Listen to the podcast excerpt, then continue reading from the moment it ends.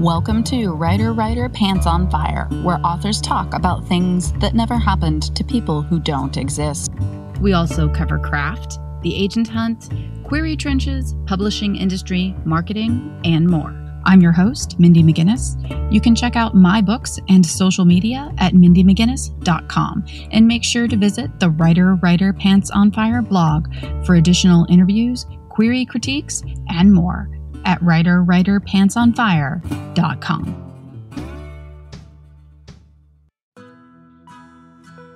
Today's episode is sponsored by the Healthy Hormone Club, which provides accessible, affordable, safe, holistic, bioidentical hormone replacement therapy for women in menopause and perimenopause. If you're experiencing hot flashes, mood swings, weight gain, or just not feeling like yourself, try out the Healthy Hormone Club. Start with a completely free masterclass what every woman must know about hormone restoration from Dr. Michelle Sands. During this class, you'll learn how to restore your hormones and put an end to those frustrating symptoms without ever setting foot in a doctor's office. In this masterclass, you'll learn how to get a custom hormone balancing prescription tailored specifically to your needs, helping you to reverse aging, boost energy, and say goodbye to perimenopause and menopause symptoms. To claim your spot, go to freehormoneclass.com forward slash pants on fire, where you can reclaim your energy, vitality, and overall well being. Take control of your hormonal health and start feeling like yourself again. Go to freehormoneclass.com forward slash pants on fire to secure your spot in the next hormone restoration masterclass today. We're here with Ling Ling Huang, author of Natural Beauty, which is a body horror genre, which I think is a fantastic way to talk about a genre. It's also darkly funny and it has all of these different elements working within it to kind of investigate the world of beauty and how far we'll go to be beautiful. So, first of all, thank you for being here. And uh, if you could just tell us a little bit about natural beauty.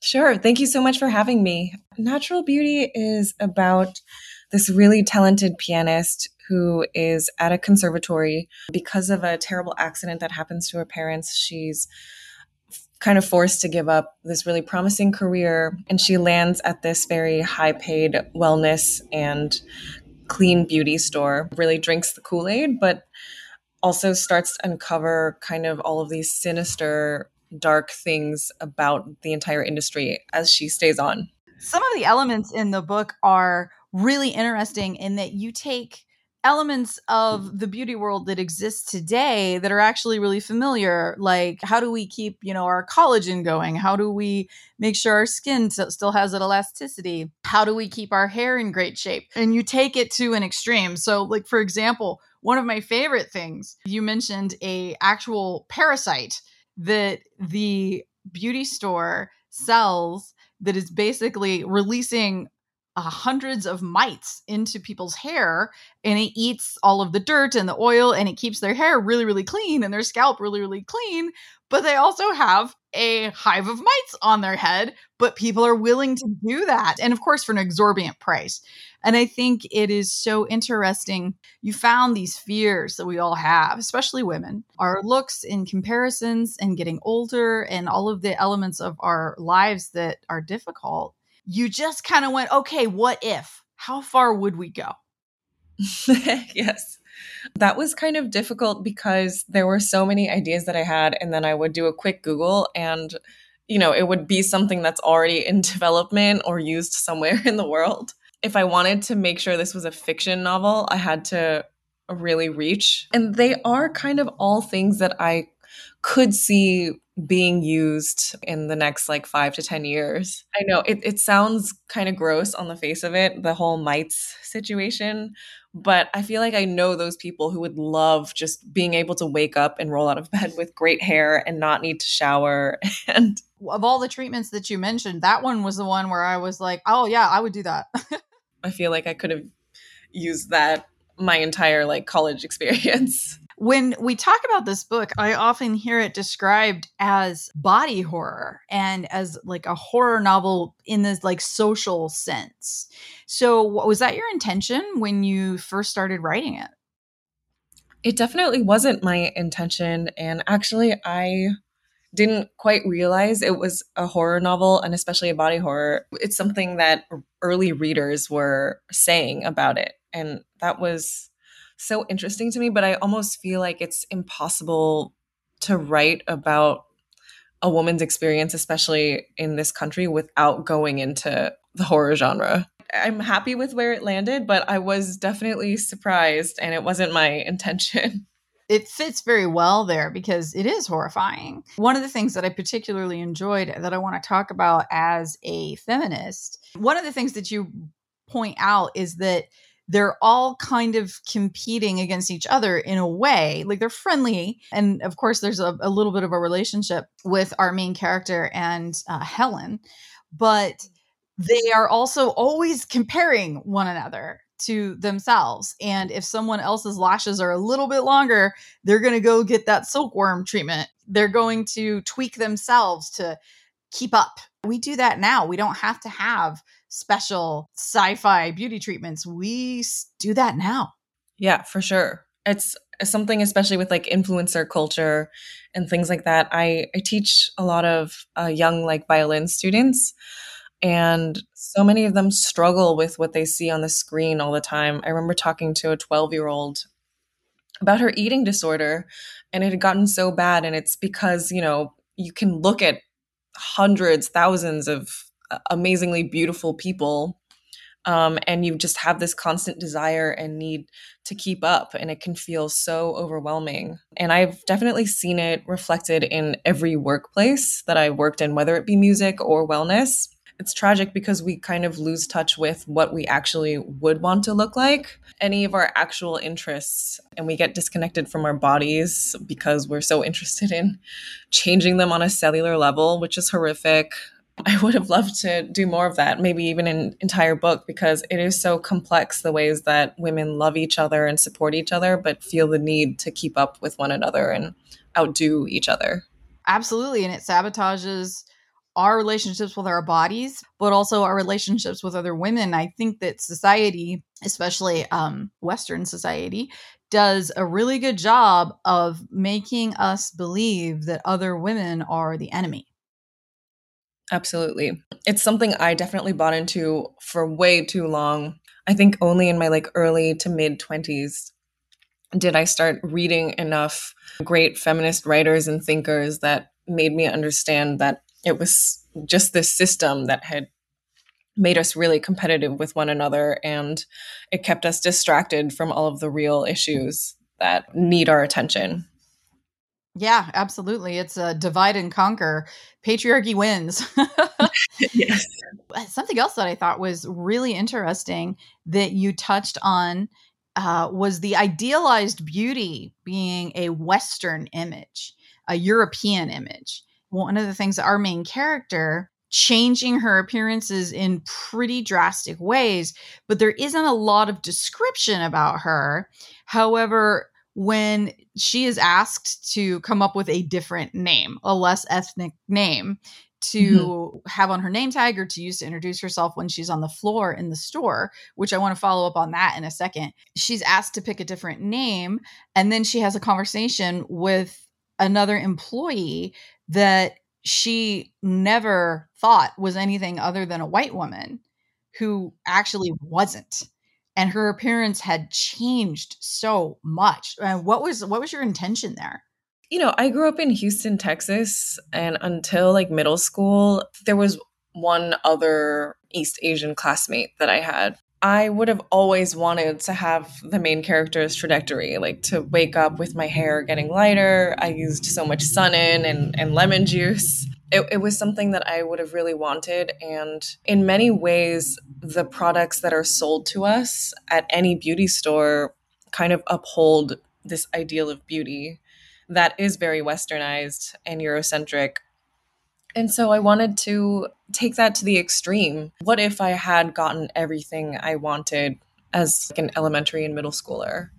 what would my life be like now? I think for a long time, I just didn't realize that there was something to lose in mm-hmm. assimilating. Every time that's happened in my life, when I've achieved some goal that I've been taught to want, and which I haven't really questioned, like, is this what I want? Um, I've been so disappointed that it doesn't actually equal happiness. That so, is so accurate. Oh my goodness. I know this is your debut novel, which we should talk about in a second.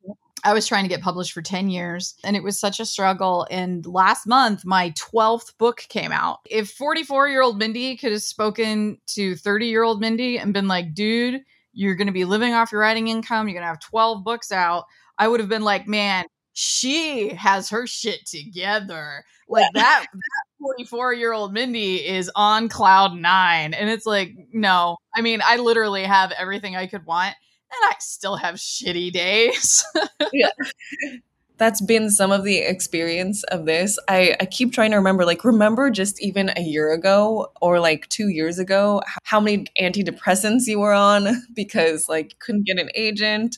But it's hard because I think I've internalized such a large amount of anxiety that yeah. um, any new opportunity kind of becomes a new opportunity to be anxious. That's the truth because you have to make a decision. And then it's like, oh, yeah. I can't do that. Exactly. So there's um, just a lot of anxiety. I remember feeling kind of the same way with like getting a puppy um, during the pandemic. I was like, this is supposed to be the happiest moment of my life. Why is it so difficult? I struggled with um, really bad eating disorders. You know, I would reach like the goal weight that I had set for myself, and I would realize, like, oh, it just means that I'm at this weight. It doesn't make me happy or beautiful or white, like any of the things I had kind of been hoping for and didn't realize. Yeah, we never stop chasing something. I am probably in the best physical shape I've ever been in in my life. And I work out a lot. I probably weigh a healthy weight in terms of like fat versus muscle. I look mm-hmm. better than I probably ever have in my life. And I'm stronger than I've ever been in my life. And I'm like, God damn it, I have gray hair. It's like there's always, we're never happy. We're never happy. Are you telling me that women can't have it all? I am. Um, I am saying this. Do you love to deconstruct your favorite TV shows or spend hours talking episodes over with your closest friends? If so, check out Little Miss Recap with host Amy Archer. Join Amy as she chats about some of today's best streaming shows with the help of her friends. Recap, research, and personal reflection joins pop culture. Check out her coverage of Yellowjackets, Tiny Beautiful Things, and HBO's Love and Death. Don't miss out on Little Miss Recap. I want to go back to talking about character's name. And I want to talk a little bit just about the beauty industry in general. a friend of mine is an esthetician, and she used to work at a pretty high end place where they worked on your face and you got massages and facials and she worked with body hair and waxing and all of those things. And she worked at a, a really nice a chain, but like a very high end chain. And she has a very pretty name. And there was nothing about it that was ethnic or anything like that. She is a white girl and she has a really cool name. And they were like, you need to pick a different name. Oh, and oh, all of the girls on the floor had fake names. It was their work name. And they would give them a list of names and have them pick from it because there was just a certain style and aesthetic that this particular chain wanted to have with their girls and that was right down to what your name is. I just think that's bizarre but it happens in real life. That is just a common practice at this particular chain. When i read that in natural beauty where they have a conversation with our main character about picking a different name and, and they don't even really sugarcoat it they just want it to be a whiter name I just thought that was fascinating. And I know that you have a background that you did work in the high end beauty and wellness industry for a while. So, how much of that informed the book, like the name changing? Is that an element that came in from real life? So, I didn't know that that happens in real life. Um, it's just been something my entire life that's kind of been implied to me and to other friends who have East Asian names. That's uh, an interesting name or that's that's difficult to spell little things where you really feel like you're making someone else's life harder by having the name that you have Oh, um, and yeah. the main character doesn't have a name um, because growing up, I kind of felt like I was a blank for whatever people's projections were. I do remember in school, someone, I think it was like a teacher, suggested that I have an English name. What about like Courtney? Yeah. Gee, okay, that's horrible. I want to follow up on what you just said because as a writer, I mm-hmm. was fascinated as I was reading to discover about maybe 100 pages in, maybe 150 pages in. Yeah. All of a sudden, I was like, shit, I don't know her name. and then I realized that you purposefully never named your main character. And I was just like, oh my God, that is amazing. Um, so I offer editorial services because the book is written in uh, first person. When I'm reading uh, first person, I will see people forget to let mm-hmm. the reader know their name because it's just not something that comes up often, like in conversation or anything like that. So I actually, as a reader, didn't notice it until I was about a third of the way through the book. I thought it was very clever. Then later on, when she does adopt a whiter name, that name comes into use in the narrative. What was your driver there? Like, I don't think about my identity as like a fixed thing. Um, mm-hmm. And names have a way of kind of pinning us down. And so at first it started as like, well, maybe not having a name so that everyone can kind of step into this person's shoes. Let's see where that takes us. But then I really liked the idea that everyone in her workplace would just project what they thought onto her um, as I've experienced so much. And also, there is this stereotype often that East Asian people are passive Mm-hmm. And so I kind of wanted to play with that and to see how it would shift for a reader to not have the name, the label, and then to have one suddenly. And would it make sense? Would it be really jarring for them suddenly to have such a Western name? It's always interesting when I, I meet someone and ask them what their name is, and it's something I really don't expect if I go to a Chinese restaurant or something and they they tell me their name is Courtney and I know that's their work name. In some ways it's good. It probably protects certain people from customers. It's probably a choice a lot of them have made. Most of my friends who have not western names, we have like a Starbucks name cuz we don't want to have mm-hmm. to spell something every time. So that was kind of the decision and it also helped as a writer to be really close to the main character to mm-hmm. not have a name. And I think it works for the reader too. It's like as we're reading, there isn't a very distinct wall between yourself and the narrator. And so I thought that was a really interesting and subtle literary technique that you used there. I enjoyed it. You are a violinist, you perform, you travel, you are a professional musician.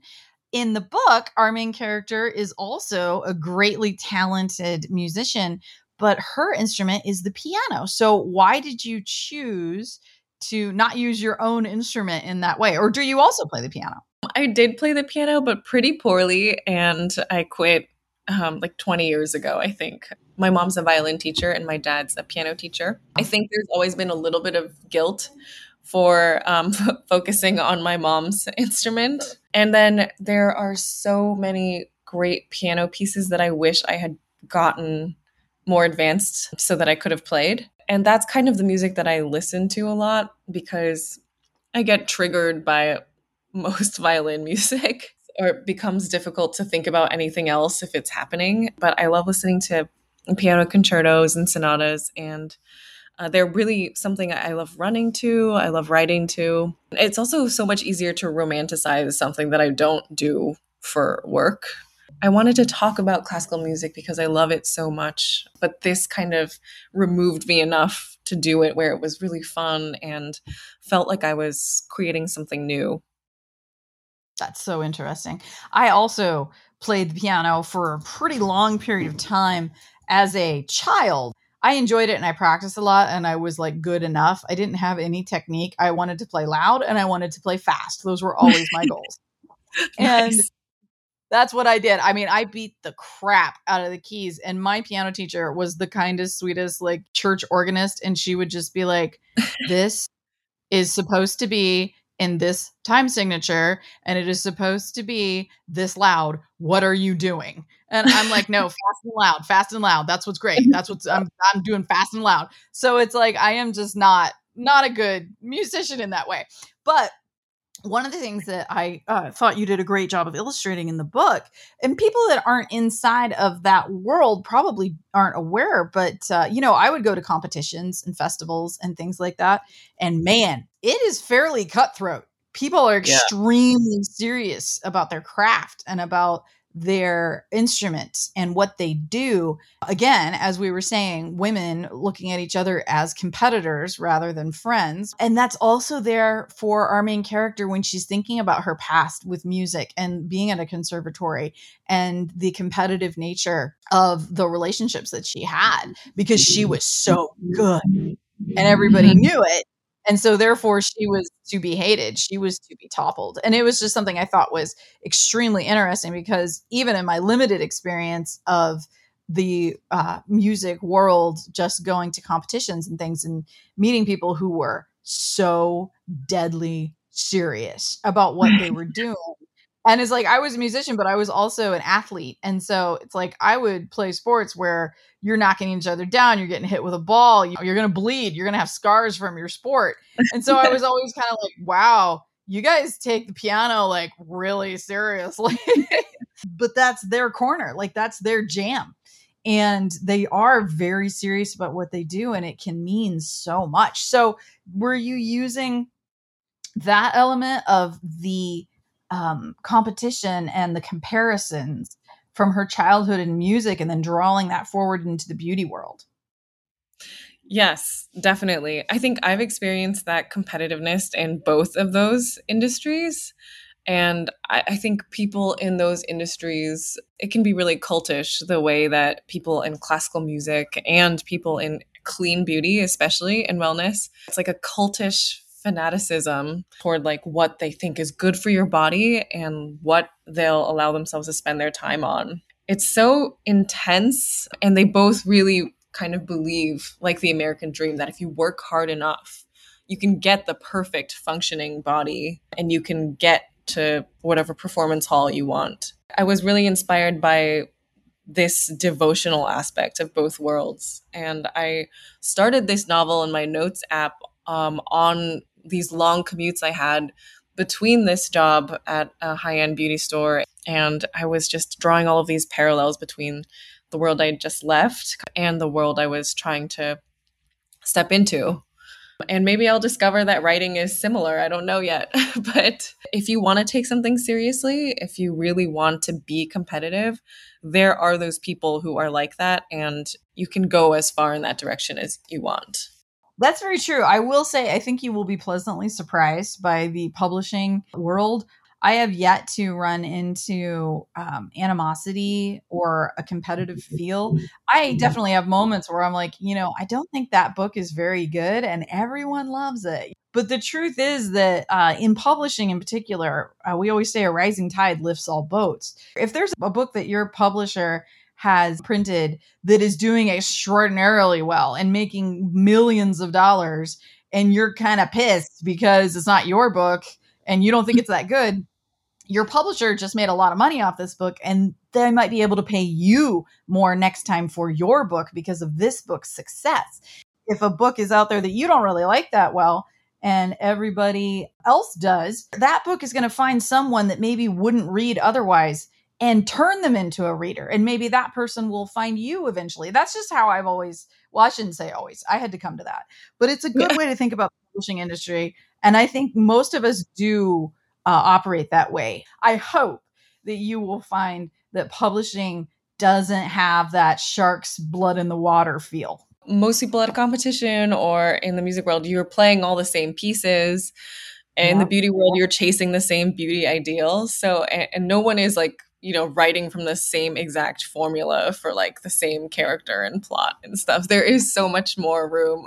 It hasn't felt that way. And I think it's probably unlikely. Don't want to rule it out because of some of the experiences I've had in in music, which is sad. So Natural Beauty is your debut novel. It just came out. What else have you got coming? Are you working on something new? I did um, immediately start working on another book. I think out of imposter syndrome, right after I got this book deal, I was like, can I even do this again? So I started working on something. And I think, you know, this debut novel is so personal because it, I've worked in both industries mentioned. I'm also the daughter of immigrants. I wanted to challenge myself to see if I could write something totally different. This second thing that I've worked on, I don't think that it's truly a horror, um, uh-huh. but it does stay kind of speculative. And it's been fun knowing less about the field that I'm talking about. This one is kind of more based in the performance art world, which is a world that fascinates me, but that I have no connection to. I have no idea what a career looks like for me. I just hope that I'll get to keep writing for fun. To have published novels would be amazing, um, but even just getting to write for fun is really great. Last thing, why don't you let listeners know where they can find the book, Natural Beauty, and also where they can find you online? Sure. Um, so, Natural Beauty should be in any stores. You can also find it online, bookshop.org, Audible. I, I love the person who's reading the audiobook, Carolyn Kang. I love her voice. Instagram is at Violing Squared, V I O L I N G S Q U A R E D.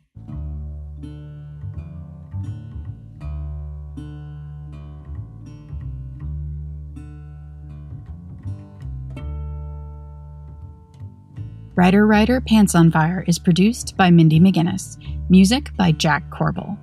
Don't forget to check out the blog for additional interviews, writing advice, and publication tips at writerwriterpantsonfire.com. If the blog or podcast have been helpful to you, or if you just enjoy listening, please consider donating.